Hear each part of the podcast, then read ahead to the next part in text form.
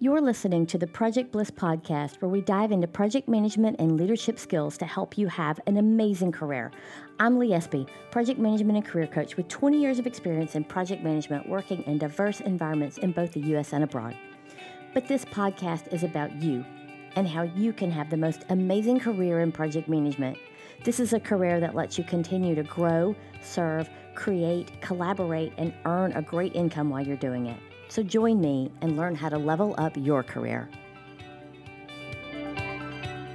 Hey, I'm going to bet that this topic I'm talking about today is one you can relate to, whether you're working in an office or whether you're working from home, and no matter what your role is in your job. And I'm talking about getting focused so that you can be really productive and accomplish the things on your to do list for the day. Accomplish your goals that you've set out for yourself. There are days when I hit the ground running, and then there are days that I have trouble getting focused no matter what. I may have a stream of calls, I have distractions, or I may just not be able to get it together mentally and, and get focused. And for those situations, I've got a list of tools and techniques that I have found work well for me to help me get focused and get into a state of productive flow. After I've been using these for a while, I've used them with repeated success, and I rely on these tools as my go to tools in my toolbox to get me focused and accomplish what I need to get done. So I'm going to go through this list of five tools and techniques that I rely on, and hopefully there'll be something here that you find helpful too.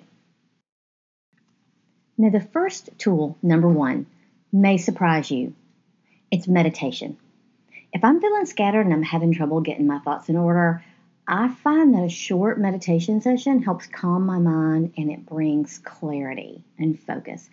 And when I say short, it could be as short as one minute. You could do this sitting at your desk. Sometimes I've set a timer for four minutes if I can get a place that's really private.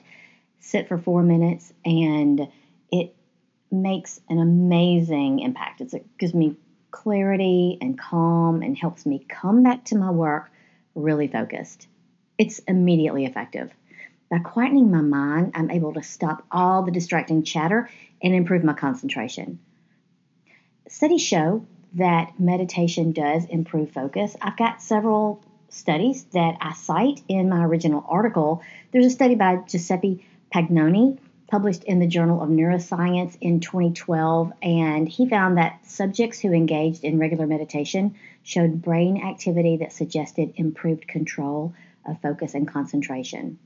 And there are several other studies. I have links of those in the original article, and I can put links to those in the show notes as well if you're interested.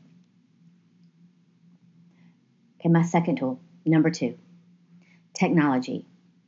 I'm sure there are a lot of tools that can help you get focused. There are even some tools that mimic the sound of coffee shop chatter in the background. I find Brain FM works really well for me. You need to use it with headphones, but it helps me get focused really quickly. The intent is to improve focus through audio brainwave entrainment. And it helps block out external distractions, but the audio also helps to quick, quickly get me into a state of flow or extended concentration. By studying the impacts of different sound frequencies and how these impact the brain, they've created a tool that shifts brain waves toward the desired state. They have some other states as well, like creative, and, and I use the um, the focus to help me get focused and more productive. So check that one out. I will put a link to them in the show notes also. They have a lot of research backing up what they've done with their tool, and I find it to be absolutely effective for me. Number three, an accountability partner. Sometimes I need to self impose a deadline to force me to focus. If I commit to getting something done to someone else, I have an internal drive to meet that commitment. Right? I've made a promise to myself, but if I say it out loud to someone else, then I feel an extra sense of pressure to get that done. I have an accountability partner that I make a commitment to and I set a deadline that kicks in my motivation to stay on task. And my accountability partner has been in this role for a while, and he knows if I tell him I'm going to do something, he knows by now that he doesn't need to do anything. I'm not asking for anything from him. I am merely making this statement to him to help me get focused. So find somebody that can play that role for you if this sounds like it would be something effective. And here's an example of how it might work. So I'm telling my accountability partner that that um, I'm going to send you a draft of the Rex presentation by three o'clock this afternoon. When I say that, now I'm committed. My accountability partner knows my motives. We've been doing this a while, and it's not about him, but it's about me setting a deadline and sharing it to help me get focused. For this to work, though, it's important to take it seriously and to keep that commitment. Okay, tool number four is really an approach. Number four, changing environment. I find if I get stuck on something I need to deliver, if I move to a different location, it really helps if I'm sitting at my desk and I'm churning and churning and not able, able to make any progress, if I get up and I move to another location with no distractions, I can sort of jar myself or, or jog myself into a state of higher productivity. The the no distractions though is the key point. So if I go to a coffee shop where I know a lot of people and I generally go there to socialize and visit. That's a terrible spot for me to go to to try to be really productive because people are going to stop by and chat with me and I'm not going to be able to get anything done. So find a place that will not introduce distractions or interruptions while you're trying to be focused. Okay, number five, clearing clutter. And I'm talking about clearing clutter both physically and mentally. Cleaning off my desktop helps create a calmer mental state and it reduces overwhelm that can get in the way of my concentration. But also, creating a list of everything I need to remember can help also because I'm trying to remember it in my brain, but if I get it down on a piece of paper, I don't have to try to remember it anymore. I'm, I'm not trying to hang on to anything in my head, and I can shift my focus completely to the task at hand. I've talked about my Kanban board before, and if I get my tasks up on the Kanban board, then I don't have to try to remember what I'm doing if it's not related directly to what I'm trying to focus on.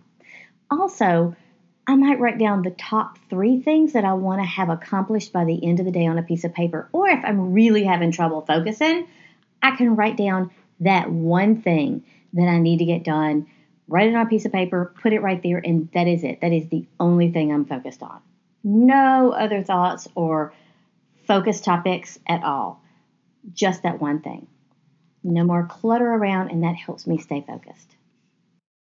I hope you found something that's helpful in this list of five tools or tactics to help you stay focused. They work for me, and give one or two or all of them a try next time you're having trouble staying focused, and let me know if you found any of them helpful. And if there's anything that you find particularly helpful that's not on the list, drop me a line and let me know. I love learning and I love hearing from you. You've been listening to the Project Bliss podcast with Lee Espy. Thank you for listening. You'll find more information on project management, leadership, and career skills, such as templates, guides, and workbooks, on my website at projectbliss.net. And let me know if you have questions or ideas for future topics. Until next time, do good work.